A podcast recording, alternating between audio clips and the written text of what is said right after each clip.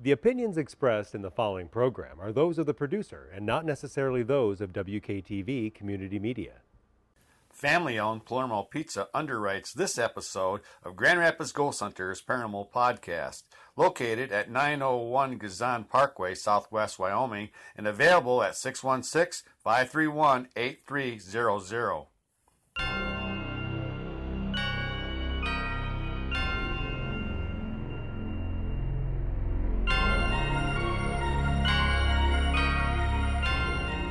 If you ever visit New York, there's a warning you should know. Beware of Sleepy Hollow, it's a place you dare not go. For there is an age old story that villagers believe is true about a ghastly specter who preys on the likes of you. Buried in the ancient churchyard is a trooper without a head, and in the gloomy moonlight he rises from the dead. Known as the Headless Horseman, he rides the road at night, forever searching for his head. He's such an eerie sight. They tell of a gangling teacher who courted a winsome miss, a wealthy farmer's daughter who promised a life of bliss.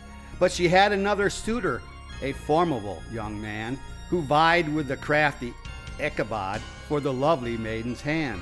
Rebuffed by his intended, Ichabod was riding home through the darkened woods, fearful and alone. When suddenly a rider came, his eyes grew wide with fear. He was the headless horseman, and he was drawing near. Faster and faster through the trees he chased poor Ichabod Crane, who fled the village that same night and was never seen there again. Brought to you by WKTV, I'm Wayne Thomas. Welcome to another Grand Rapids Ghost Hunters Paranormal Podcast. To be on this show, you have to have certain requirements spooky, weird, or strange. So that's what I use the criteria to pick my co host. Hi, I'm Kim Colleen, and I'm a normal co host of the Grand Rapids Paranormal Podcast. Thank you for joining us tonight. I'm uh, Brandon Jose of Kent County Paranormal and a co host of the Grand Rapids Ghost Hunters podcast. Our very special guest, returner, Shatan Noir. Hi, Shatan. Hi. So you guys have probably already heard my bio like a thousand times, but I'm Shatan Noir. Um, I run Into the Liminal Abyss Paranormal Podcast, but also uh, the Great Lakes Center for Unexplained Events and Phenomena. I am a author, a travel journalist, and my focuses are the paranormal, cryptozoology, and weird travels. I think she left some stuff off. Just a Uh, I- little I- bit. You know, I want to save time for everybody Okay. else. Right. And this special episode, we're going to talk about urban legends, uh, hence the legend of Sleepy Hollow, the poem by A.H. Sekowski. Great poem. It tells the story pretty complete. Here's two of your books. We're featuring these two books because cryptozoology is, you know, what you're into, right? And you've been focusing on Bigfoot lately, but you also head up Dogman of Mich- Michigan's Dogman.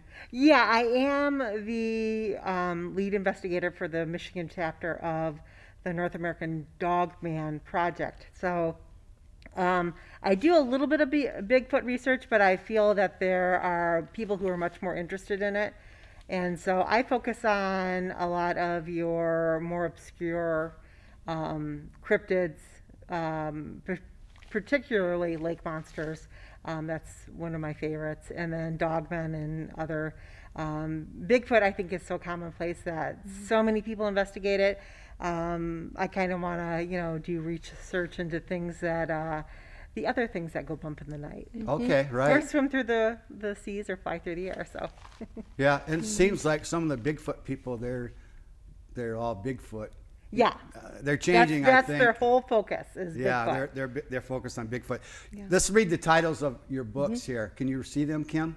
I cannot. Can you, Shatan? Uh, you know Lake 'em? Monsters and Odd Creatures of the Great Lakes is the one that uh, is being pointed to right now. Yep.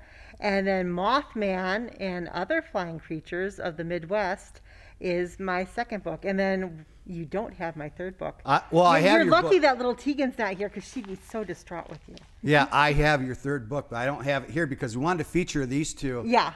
Um, the other one is on spells, the one, the one I have. Oh, uh, no, the the one I'm talking about is my my third. Is that a B?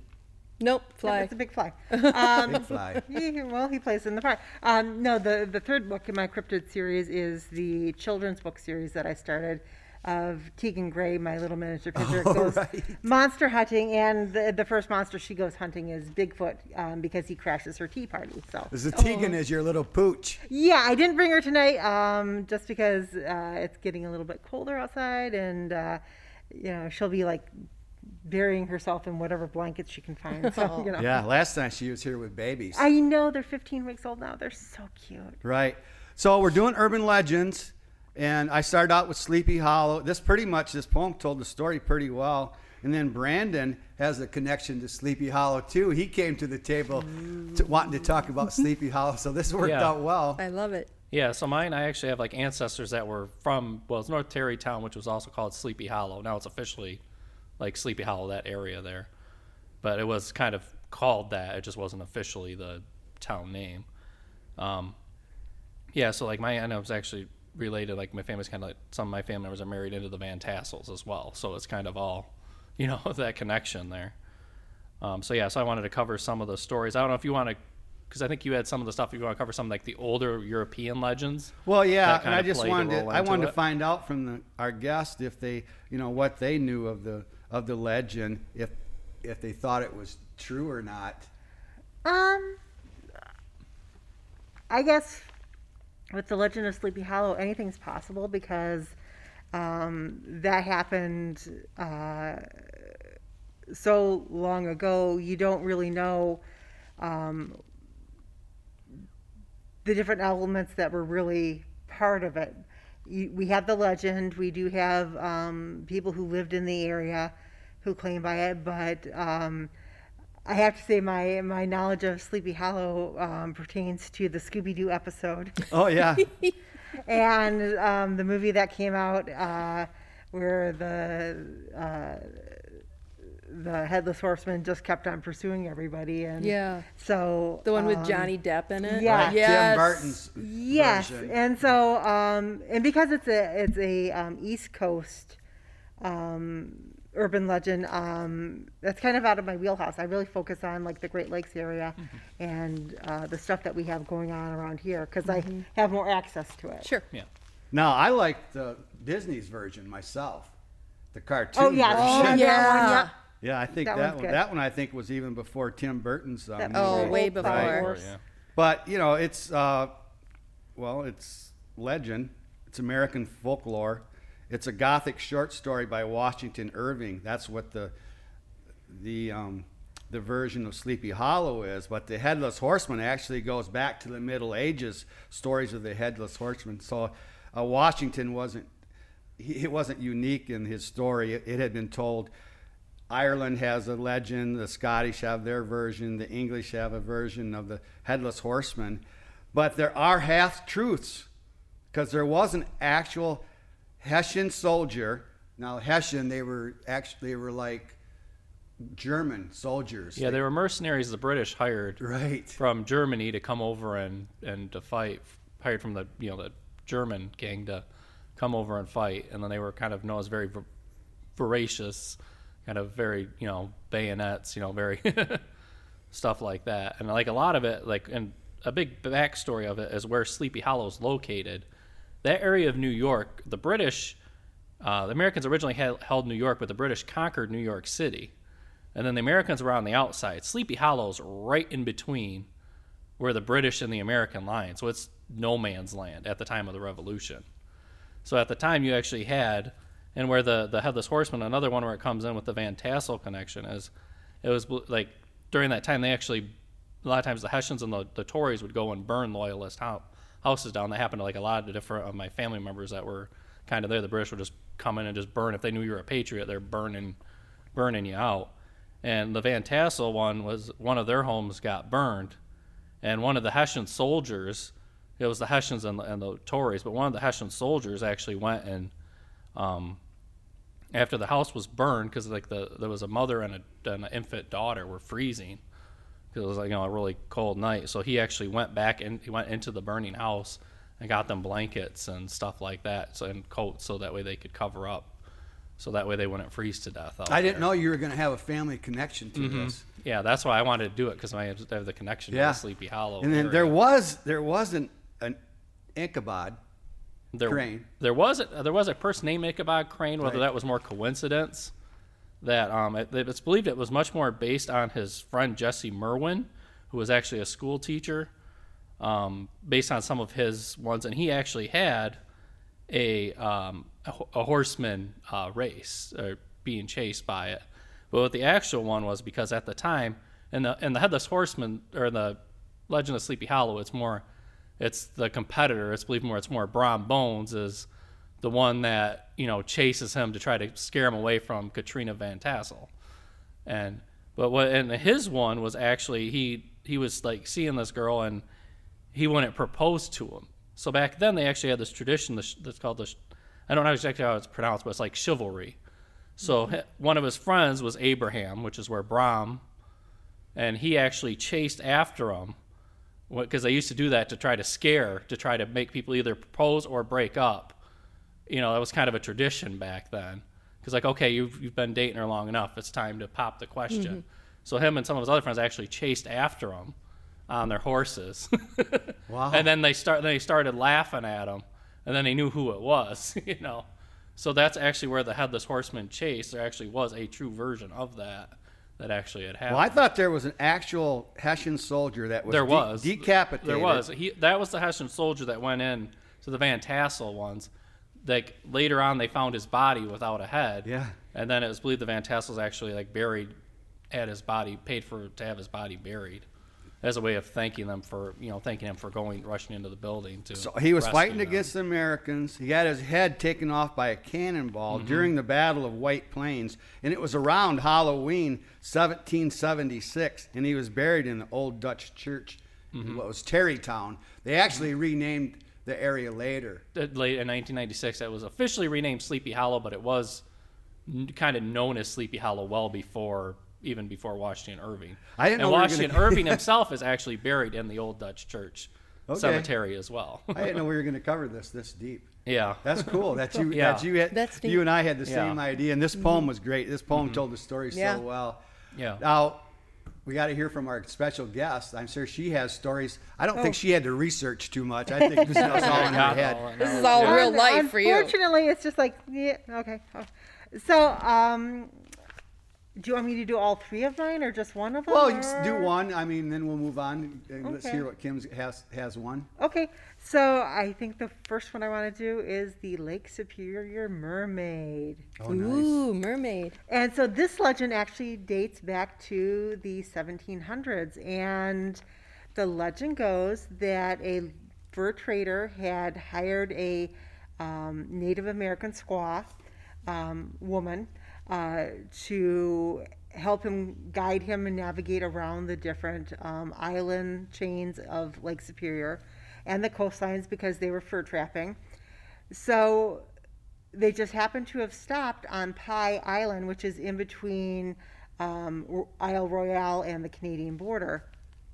And as they were making camp, the men spotted what they thought was a beaver at the time um, out in the water. And so they were paying close attention to it because obviously beaver pelts are worth money. So they were making plans to kill it until the Native American um, woman took notice of it and said, No, no, no.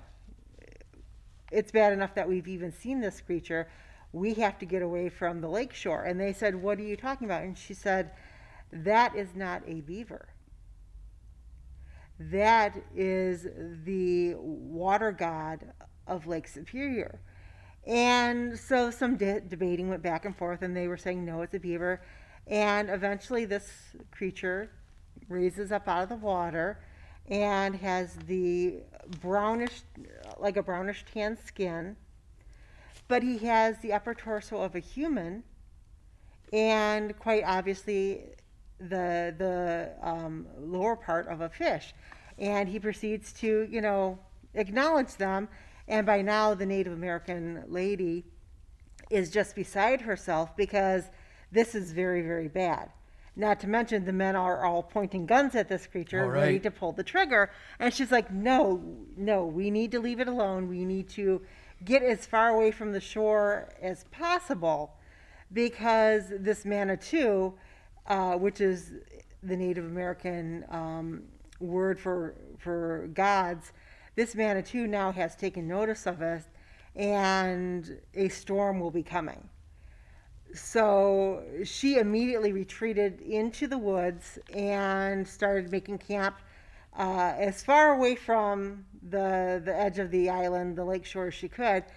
And so the men eventually followed, and for the next three days, a tremendous gale swept over Lake Superior to the point where it was damaging their ships. And it was only until the third day came and things settled down that they truly started to believe um, what the Native American woman had been telling them and started showing some respect to the Native American legends that, that abound in, in our Great Lakes area because they had encountered the great Manitou of Lake Superior and uh, if they had shot at him, things would have been much, much worse. Oh wow, what that's incredible story. Yeah, that's a good. We have such a background here in this state with the Native American Indians. Now, I thought maybe that'd be something you'd see in Florida, like a, a manatee. Yeah. Um, different places around the globe have different um, water creatures, mer people. And so this one is actually um, really interesting because it's, it's in our own Great Lakes. Right. Um, and it was seen by a whole hunting party uh, and a Native American. Um, and that's the reason why they didn't shoot at it because she just, you know, was like, "You shoot at it, I'm I'm leaving. I'm I'm leaving. This is you know nothing you want to um, mess with." And so she finally convinced them to come inland um, because when the storm came, it was ferocious. I- Is there documented evidence to support that? Only the eyewitness reports that, that go along with the, the legend itself. Um, the Lake Superior, it's, uh, you know, I, I always say there's no sharks or whales in, Right. in the Great Lakes, but uh, it would not surprise me if something huge was swimming in the lakes and we didn't know it. Right. Because Lake Superior is an inland sea and it's just so massive. Yeah. Cryptozoology, you know, the whole definition is unsubstantiated, but so often it is substantiated and by reputable people, whether it's sea captains or police mm-hmm. or whatever, and and it, and there's multiple witnesses. So I mean, the whole definition of cryptozoology, I wonder sometimes it just doesn't fit because there are a lot of people. Maddie, is Shatan's mic picking up good? Because she's a ways away. Okay. Maddie Court's with us this week, so we get can, I can move it closer. Is that We're- better? We'll, we'll get different uh, shots this week. Maddie's with us. Yay. Yeah, so cool. Ah, that's a good story. Good story. Yeah. Thank you. Yeah. Good, good legend for local too. Yeah. Kim, what you got? Oh, Something? yes, I do. Um, so I live in Holland, Michigan, uh, and the Felt Mansion and the Legend of the Melon Heads uh, are kind of a popular legend about where I grew up and still live today. So, um, if if nobody's familiar with Felt Mansion, it actually is in Holland, and it's sort of I don't know if you can pick up on this, but this is what it looks like. It's got 25 rooms, okay, three floors, and a huge ballroom, and a carriage house. It's it's massive, right? So the story is, um, and this is true, that the the Felt Mansion was built in 1928 by a man named Dorr Felt and it was supposed to be their summer home basically for him and his wife agnes and sadly after about six weeks after moving into the mansion she died and all we know right now is there's other legends that go along with her death um, but we do know the story is that um, she died in her bedroom um, like I said, six weeks after they moved in, and then unfortunately, um, her husband Dorr died a year and a half later. So they didn't get to, you know, spend a lot of time in the mansion, and the family actually kept the mansion um, until 1949, and then the descendants uh, sold it, and then it became a Catholic prep school for young men, and then later on, uh, nuns had lived in it. And then in the late 1970s, it became a prison. So, um, kind of going towards what I want to talk about with my urban legend is the melon heads. And the story of the melon heads is that they live around the property area, and that is the woods has, has served as a hiding place for them.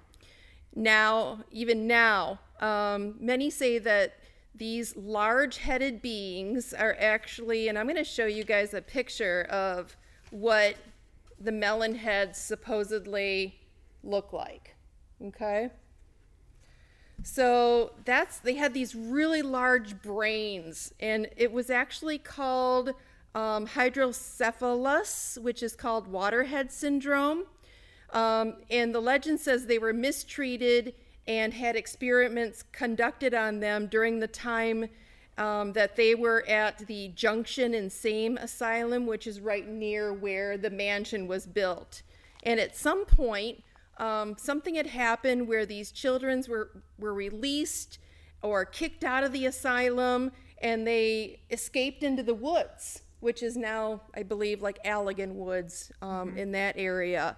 And these, these melon heads developed a society of their own and started living in basically underground caverns. Um, and one version says that the original group of the children who had been experimented on had gone back to the asylum, murdered the doctor that had mistreated them, and chopped his body into pieces, which were then scattered and buried around the mansion grounds, specifically, probably in the wooded area. So some people still claim to see the melon heads near uh, Felt mansions. Some people call them wobbleheads. Um, visitors and late night explorers have reported seeing uh, strange noises, heavy breathing, footsteps, shadows darting through the darkness. Um, so, whether you believe melon heads are real or not, it's a cool legend and it's spooky. They've done ghost hunts back there before, the Felt Mansion has. And uh, uh, you can determine yourself if you believe in melon heads. Oh, there has to be a certain amount of truth to this. To this, I mean, it's not just the ur- truth okay so the truth is the the boys school um, people had it was like a privileged society and people had labeled him labeled the boys that went to these school as smarties you know hey you've got a big head you're so smart you know and kind of that's where it all started from Yeah, it was like a boys' seminary It school was. after after that was sold. Before like the there was a well, I think it was a police headquarters, It and the prison was. was in the back. Yep. The prison was what every what got turned into. All of a sudden now it's the legend. It became the insane asylum, but it was actually like kind of some of the remains of the prison that was back there. So whether there's real life, um, whether there's real life creatures like this, you know, it's a legend. I think there. I the- really think there are real. They're they're real, But they. see, this, this legend is not just Michigan based because right. Yeah, you're That's what Ohio, say. Pennsylvania, Yes. Yep. Yes. Kentucky, um, Mm-hmm. a lot of states have um, very similar Yep.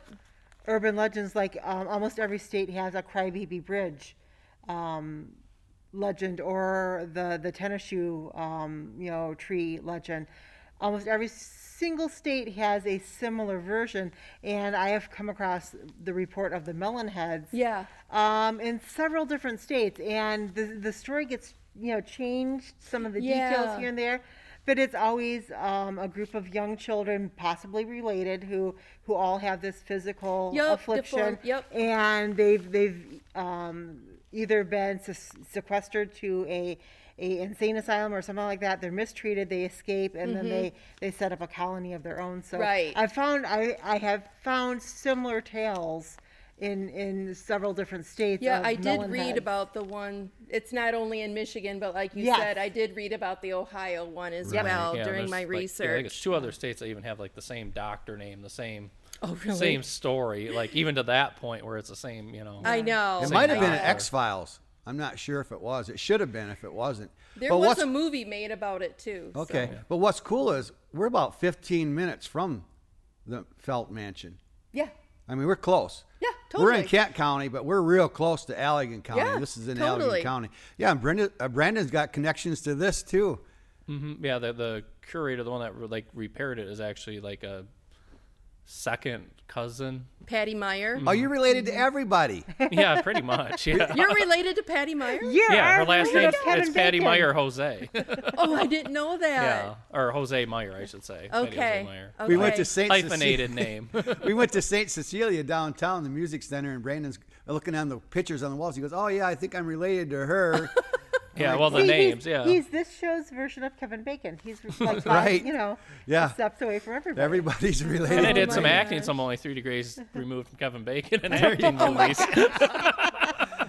Now, wasn't your didn't your group go out there to the mansion though recently? We did uh, recently. We had like twelve different. We had um, Darren joined us out there as well as well as some other people, and it, it was a fun night going to investigate. I don't know if we really got much. Um, we did have an interesting Estes session in the carriage house, where I kept repeating over that um, that when they were building the building up on the hill, and which I'm not sure if it was referring to the prison, because the prison is like up the hill from the mansion. The mansion's up the hill from the carriage house, so it's kind of you know the three tiers. But it says like when they were building the building up on the hill, somebody was murdered on the side of the house in a conspiracy over money. It's like I wanted to tell people, but I couldn't. So, but it kept like repeating that story over and over during the Estes, like you know, coherent sentences going through. So I found that very interesting. I don't know what the truth of that is or what really I don't happened there. I found it very interesting though. Yeah, Dar- he's talking about Darren Dykehouse from Yeah. Lakeshore Paranormal, one mm-hmm. of our good friends. Darren's been here four times, and now Shatan, you have been here four times on our show. I know. That's right. I so between you and Darren, I don't know. I don't know. It's a We- race we to love see who both of you. appearances. Yeah. yeah, know, we love both of you. You got to make sure you get on the calendar for next year and keep ahead of Darren That's now. right. Yeah. Well, just give me the dates and you know you plan around it. Yeah, right. We'll we'll get you we'll get you back here for sure because you always got interesting things to talk about. Now, because I'm the devil, I included the Jersey Devil in one of my urban legends, and it's a legendary creature uh, reported in Pine Barrels, uh, South New Jersey, Philadelphia. Pine folklore. Barrens. What did I say? You said Pine Barrels. Yep, Pine Barrens. Yes. Yeah. Okay, and it's a flying cryptid, so it's right up Shatan's alley with hooves. Uh, they have plaster cast of the hooves. and It's a dragon-like, which the dragon lady is with us tonight. so there's been various renditions. I've I've seen one. I think that a school kid did. It was great. I mean, it was an X Files episode. It was episode uh, five on X Files. It's uh, 19th century setting. A naval commander blew a hole in it. They said, but it didn't do it any any damage at all. It just kept on coming with a big hole in it. And uh, it was in 1840 to 1841. Uh, sheep and chickens were disappearing, and it's known for its piercing scream.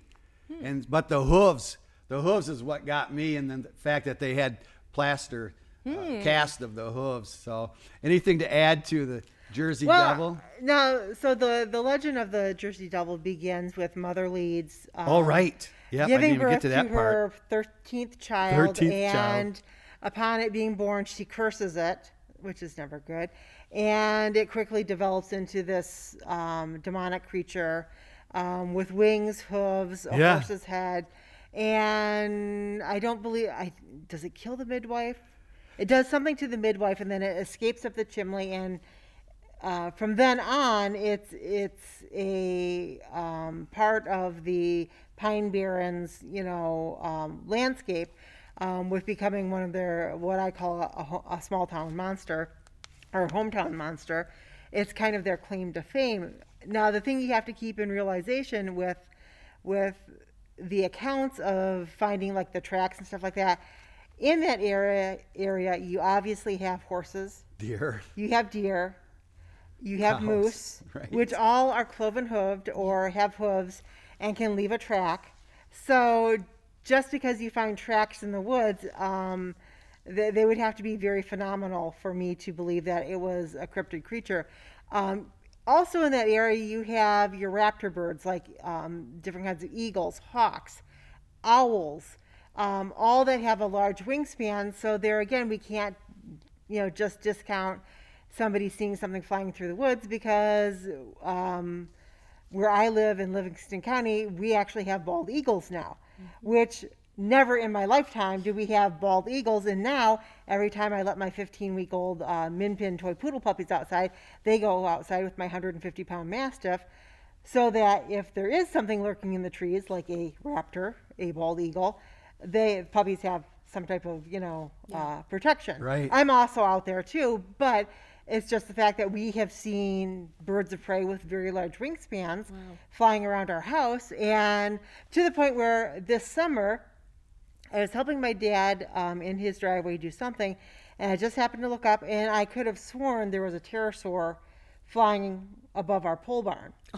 And I was like, Dad, Dad, look, look, look. And he looks up and, and he's like, Yeah, it's a heron. I'm like, Yeah, but if you didn't know that was a heron, you would say that was a that, Right. that was was a pterosaur. Oh, yeah, they're huge. Because of the way that their necks and heads from underneath, the way that you're looking at them, the head and the neck, the wingspan, the for, the shape of the wings, and then the fact that they they they had their their legs like behind them together, and then it makes a almost like like um, uh, devil's point on the tail.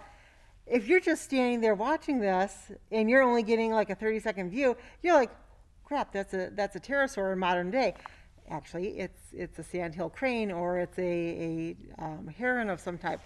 So with with eyewitness reports, you have to kind of take into um, especially if it's not if it's not documented in the fossil record, you kind of have to take into account what other natural occurring species are in that particular location. And I don't try to to be a cynic. I don't try to you know um, uh, you know like criticize anybody's evidence, but I'm also you know. Uh, look at things from a, a detective point of view Right. and um, what else is around that it could be, you know, compared to. So, you know, was the Jersey Devil born out of Mother Leeds and did it escape up the, the chimney pipes and still haunts the Pine Barrens to this day? Uh, I guess uh, maybe let's take a road trip to Yeah. Pine Barrens and uh, yeah, there there are some real world explanations for some of these things, and you point them out in your books uh, very nicely, and you go back to the, some of the prehistoric things too. But this is a sensational story, like you said. Mother Leeds expecting her 13th child, wishes the child be a spawn of devil, and they say they witnessed it. It was born a healthy boy. It sprouted wings, a tail, hooves, and flew away. That's the story. So it's a sensational story, made for a good X Files. Uh, anybody else want to, another one they want to bring up? Because I have three pages. You can go on to another Well, one. Well, okay. When Exie was here, she on her way I home. love her. Yeah. Oh, we did too. when Exie was here on her way home, she saw an owl, and then we talked about it. An owl is, you know, a symbol or a sign of, of things, and usually in most places people consider it a bad omen. However, a white owl has a particular meaning of good luck. A black owl is has to do with uh, awakening, but the thing is, owls are like accompany death, and the- dead owl. If you find a dead owl, that's the worst of all. Oh boy. Yeah, because that means that it's not just a death, it's your death.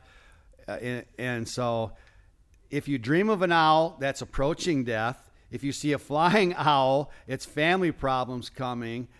And uh, I mean, she didn't want to buy into it when she told me about it. And she goes, Well, I believe it's other things. And other people did believe that it could be a good thing. Um, like I said, white owls, good luck. There was an Indian tribe, the Apache, believed that you died and you, you came back as an owl. So yeah, an owl's like has a legend like a black cat, mm-hmm. bad luck, but isn't it's kind of like But it depends on what part of the, the, the world you're from because Right. people of European descent believe that owls represented wisdom. Wisdom, right? and the Native Americans in in North America believed that they were very bad luck, and that seeing uh, these large owls meant that you were you were going to face either hardship or somebody was going to die. So it really depends on what part of the world Right. you're from and what your belief system is. Yep. If you were to ask me before I did research on my Mothman book, if you were to ask me, well, what do owls represent to you? I would have said wisdom Sure.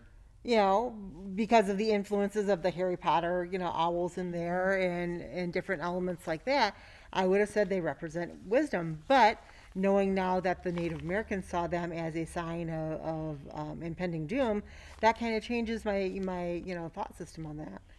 So yeah, I mean it's no worse than seeing a black cat walking under a ladder spilling salt. If you buy into that, yeah, it, it means death in Africa, Middle East, and Native American tribes. In Mexico, it stands for darkness, magic, uh, at night, and death. It's also on the other end of the spectrum. Yeah. So that's owls. I mean, I, I thought that was interesting that X that Exie saw an owl on her way home from here, and then Brandon had an experience here. And Exie says there's a couple spirits here in this building, so whether it probably attached to the property. So. I have I have a quick story about Etsy. She'll probably kill me for this. later. Susan Smith. I love her so Yes. much. So I first met Exie um, a couple of years ago. We were doing the the Houghton Paranormal Conference, and we were roommates at these little cabins. So um, I have my little, you know, Tegan with me. I'm sorry that I didn't bring her tonight. She's usually a dragon. Um, so we were getting along, and, and like uh, anytime like we'd walk past Exie's room, or she'd walk into the bathroom, Tegan would do this at her, and so we we do Friday night. We get back. We go to sleep, and so we both were driving separately. So we both left, you know, within a few minutes of each other, to get to um, the Anchor Inn where the event's being held. And so I'm sitting talking um, to everybody there, and I decided, oh, I'm gonna, you know, go use the restroom before, you know, um, we get ready for the day. So I didn't know that Etsy was already in the larger stall. So I just go in, and I'm sitting on the stall, and Tegan's sitting on my lap, and then we hear something in the next stall. And Tegan is is uh, she is a dragon. She might look like a min pin, but she is a dragon. Jumps off my lap and she's She's she's looking. she you know she's growling at. So she slowly sneaks forward, and then all of a sudden she she shoots herself underneath the the stall wall.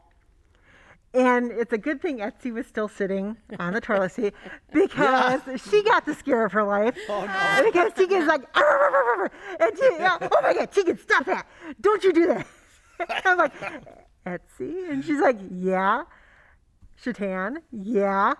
Okay. She's like, that was scary because this bathroom is actually haunted, and I thought the thing that haunts the bathroom was coming underneath the stall door to get me. Oh man. And so uh, we had a we had a good laugh, but it was it was uh, one of those few times where my dog actually pranked both of us. Oh, my Yeah, me and another person. So that's my my fun story with. Everywhere Exie goes. I, mean, s- I spirits love her dearly. her. She's she's so wonderful. She was um I got a new cat this this summer who is a Cheshire cat and until she likes you she will disappear at will.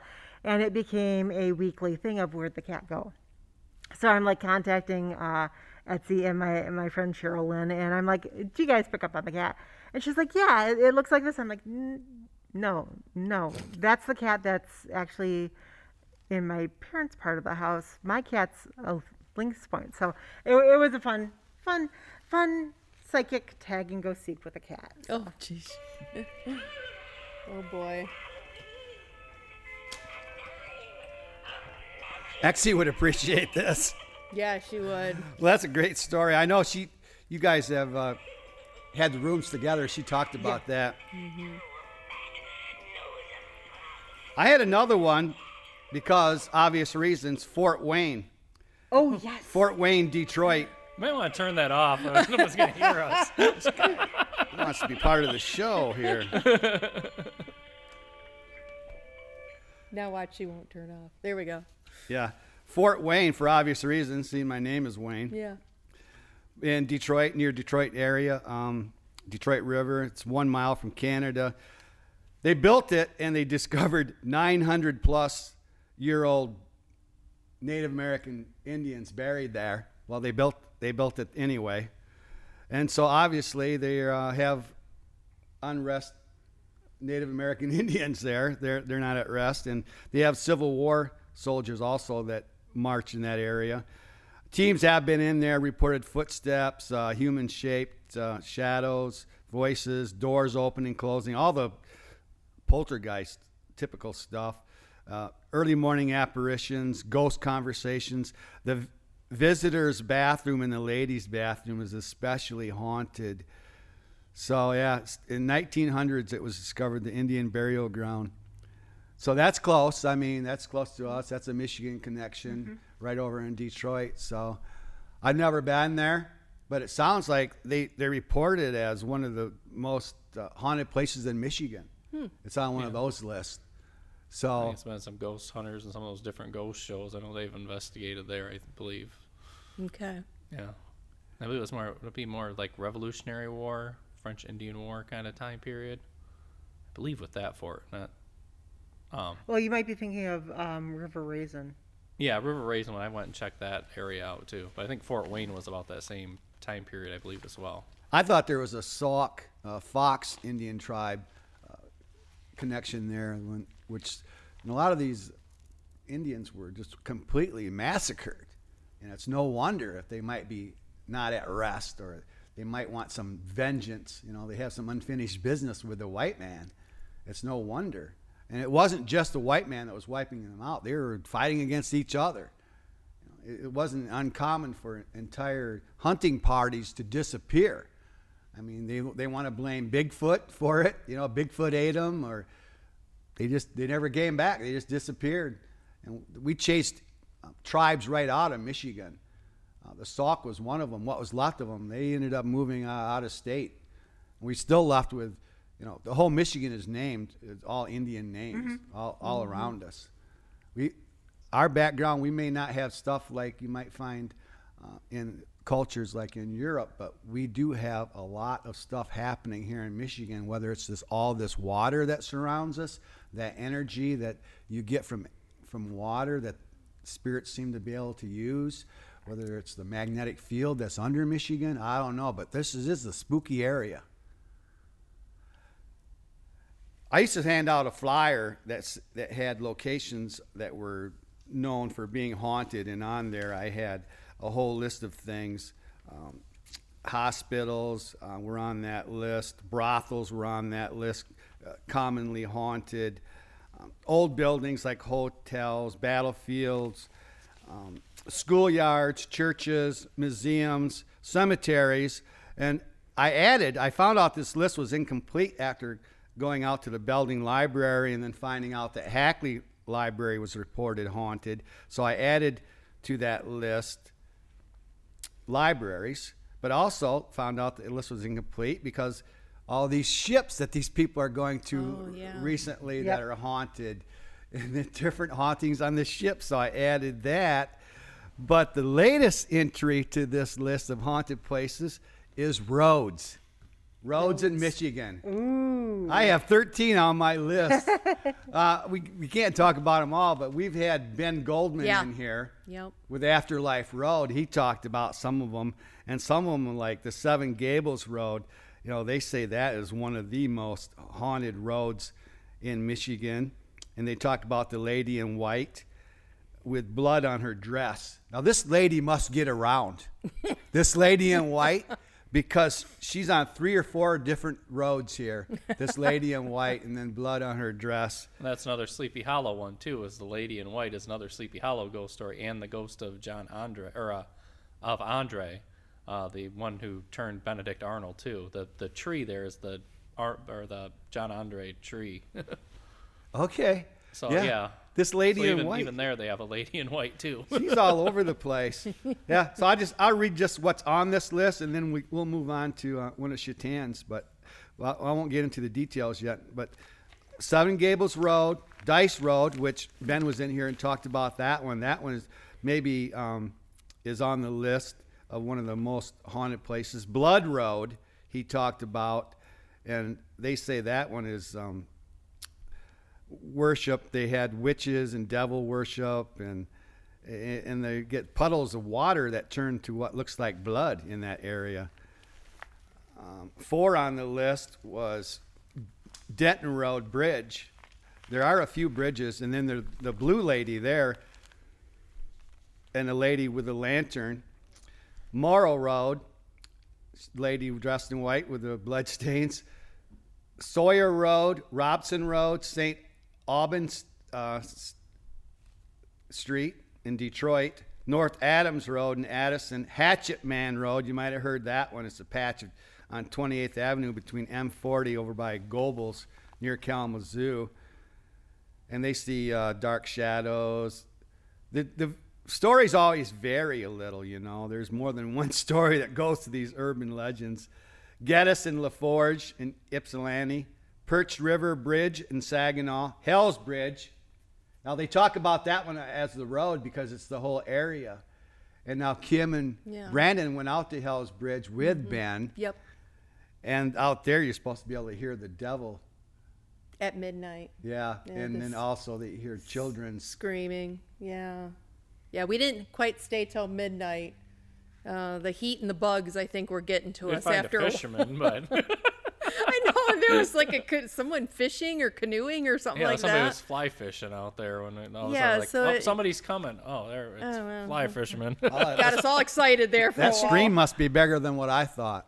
well, it's kind of I think it's like a stream that kind of goes to like a river. I think. Okay. Yeah. So, like he kind of came from the river and was parked up at the uh, the parking spot, so he kind of went made his way down there toward Mm-hmm. to the river. We've covered Hell's Bridge pretty thoroughly I on think this so. program. We've talked about it on our last podcast with Mm-hmm. the Reverend Duchesne, Yeah. and they they tried to break down some of the stuff that didn't quite add up right. Right. Yeah. So rather you know, rather than get into all the details, because some of them are common, like I say, in, in these roads, but there's a lot of them. My list has 13, and I know there's there's more that are on the list. But so, I mean, you can just drive around. You don't even have to get out of your car apparently Right. and have a paranormal And look for a woman in white covered in blood. Well, it's like in Hell's Bridge too. It's another crybaby bridge Yeah. too. You know, it's another one of those legends that's all over the place too. Right. So, Shatan, you got another one? So for I do, and it actually ties in with Detroit. Um, and this is the legend of the Nain Rouge. All right. So The little devil. Yes, but what a lot of people don't realize is the story and legend of the Nain Rouge does not begin in Detroit. It actually begins in New France, which was Quebec, um, when Cadillac, you know, was there. And Another Indian, Cadillac. no, he was actually a French Oh, uh, fur trader, or he was a he was French, um, but he had been commissioned to go to the Detroit area or today's Detroit area and establish a fort and a trading post. Now, on the night that he is he is being celebrated, an old uh, gypsy fortune teller appears at the door, complete with a cat, and she proceeds to tell him that he will be successful in life as long as he doesn't anger the Nain Rouge.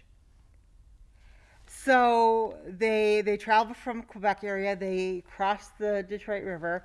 They tear down a bunch of Native American um, monuments, sacred mounds, stuff like that, to build Fort Detroit, or uh, Letroit as they they would call it.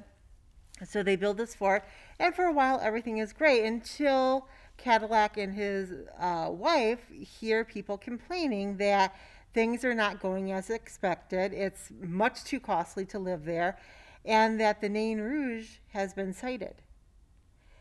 And so, within a short period of time after uh, Cadillac and his wife hear this um, gossiping going on, on as they're walking along the Detroit River, who should he encounter but the Nain Rouge, who pops out of the, the countryside with a long stick and proceeds to challenge Cadillac to a, a stick fight of sorts. So, um, being very ungentlemanly, uh, Cadillac proceeds to beat the Nain Rouge within an inch of his life, and the Nain Rouge curses Detroit and makes his way off. And so to this day, uh, we have a parade every third uh, Sunday in March to celebrate the Nain Rouge, give him his his glory, and then we throw him in a car and drive him to Toledo and kick him out.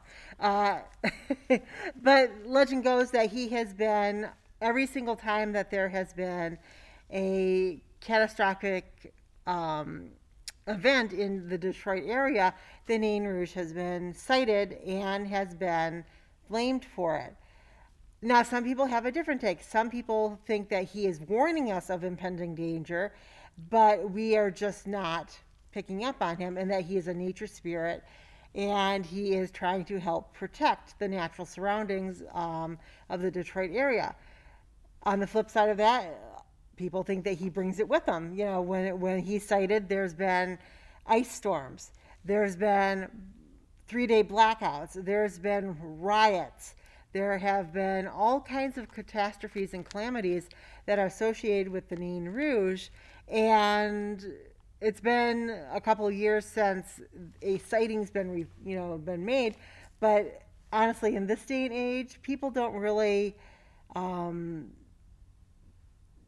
they don't really pay attention. So, with the Nain Rouge's description being a child sized creature with um, reddish skin, yellow glowing eyes, um, matted hair, and wearing, um, you know, ragged, you know, dirty clothes, um, a lot of people would just walk by him and see him as a homeless person and not really pay attention uh, unless he hits you with a stick. And then, of course, you're going to be, you know, hey, why did you do that? And you're going to take notice. Or unless he's doing something really um, like uh, extraordinary to get your attention, like climbing up an electrical pole or, um, you know, dancing down the street, you know, uh, uh, snickering at people. Um, kind of almost like a Joker mentality with that. and so with the Nain Rouge, you kind of, um, I guess it depends on what side of the, the you know, you're on. Is he is he warning us of danger, or is he bringing the danger with him and just stoking the fire as he goes? It kind of parallels Mothman, where they don't Yeah. know if it's Yeah, impending doom or whether they're actually bringing the disasters to yeah. We don't know if it's a harbinger or you know the the Nain Rouge and the Mothman fall into that category where um, catastrophic events are associated with them. But it depends on your point of view. You don't know if they're warning of it or if they're they're the cause of it. So it really just depends on the way you interpret things and how you know your mindset is. So, um, like I said, we we have a parade. Uh, we didn't do it this year, obviously for COVID reasons, but um, it's a very um, it's Mardi Gras style, but it's also very uniquely Detroit, where you have just all these people show up in um, in the area down there by um, Traffic Jam and Snug, because the the course is from Traffic Jam and Snug down to the Masonic Temple, and you probably have over a thousand people marching in the streets in red attire, and it's very very cool. the The parade itself is very very cool, but it's the third Sunday um, of every March, and uh, it's it's so uniquely Detroit. Um, it, it's kind of uh, I don't want to say your patriotic duty, but your Michigan duty uh, to show up for at least one parade and help escort the Nain Rouge out of, There you out go. of Michigan. I'm glad you included the, de- the the description. Uh, we actually we're running short. We're running out of time. Oh, no. I yeah. know, right? So I, I need to do a shout out to the Reverend Robert Duchesne and Nicole, who were on the last show. Uh, Lisa in Thunder Bay, Canada. She just she did a thing recently at a general store where she had excessive uh, battery drainage. Uh, Danny Perez is from Connecticut. He runs a museum where they pick up uh, things that are supposedly haunted. He just picked up a uh, from an exorcist. He picked up a doll with a malicious demonic attachment. He stores those things. Uh, goodness. yeah. And then uh, Patmos Library in Jamestown. Shout out to them. Brandon and I went out there. Yeah. That was a fun presentation out there. Yeah, So. we did a presentation on ghost hunting. Did a little mock ghost hunt with them out there because they think they have some stuff happening. Uh, Mary Bassett, our friend, she does the radio, so shout out to her and he, Kelly here at WKTV. Uh, shout out to her. Shout out to uh, Maddie Court, who's pushing the buttons for us tonight. Uh, we must be getting real close. We got to Oh, keep I just want to add too, because like you said, the last one you didn't have the video for it, so you might want to post like where they can or say where they can listen to Right. it for ones that normally. view Yeah, so that's kind of under, under upcoming, but uh, yeah, you can find us if you want to watch it at the Whole Picture Podcast. If you want to just listen to it, you can get us at the Journal at WKTV Journal. And the last podcast you have to listen to. it. Yeah, because Yeah. we don't have got video for that corrupted, one, so. Yeah. but um, you can also watch it Spotify or Amazon, some other places too, or listen to it, not watch it. But yeah, so you can listen to that one on the Journal. Upcoming, Shatan, you got upcoming stuff? Oh, yes. Actually, next week I begin um, my fall series of classes at um, the Kellogg Community College, um, Paranormal History of the Great Lakes. And then this spring, I will be teaching Paranormal History of the Great Lakes at hopefully both Kellogg and Owens Community College. But I will be offering an additional course that's separate from that on cryptozoology of North America. Um, and each week we cover a different style of cryptids. So first week is like Bigfoot and Dogman. Next week is lake monsters. Third week is flying cryptids, and then the fourth week is stuff that just doesn't fall into any of those Yeah. categories that uh, people have made claims of, of experiencing and witnessing, and uh, you know, just getting the information out there. Yeah, So- get over there and get and you could almost use your book here for a textbook. I know. we have uh, upcoming uh, Monday nights at 11 p.m. You can see us on TV on Comcast channel 25 or Uverse channel 99. It also streams live from WKTV.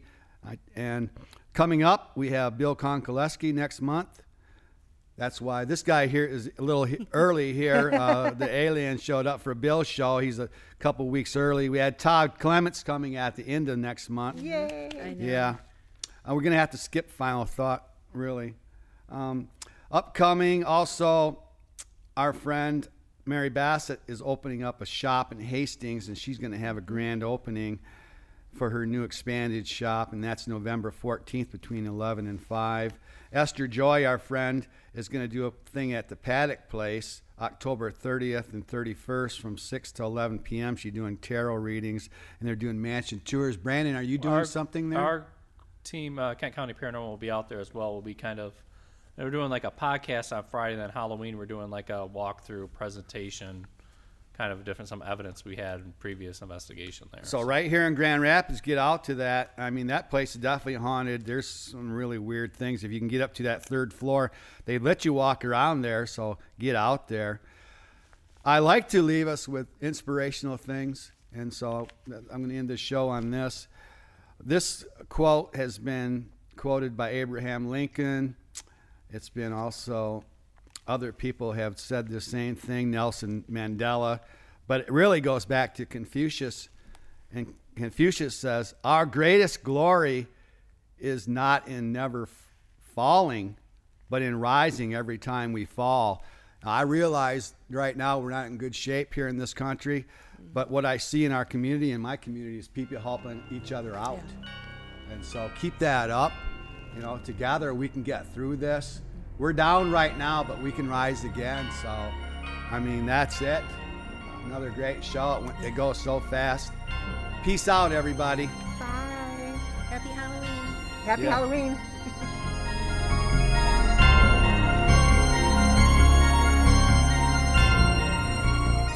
Family owned Palermo Pizza underwrites this episode of Grand Rapids Ghost Hunters Paranormal Podcast, located at 901 Gezon Parkway, Southwest Wyoming, and available at 616 531 8300. The opinions expressed in the preceding program are those of the producer and not necessarily those of WKTV Community Media.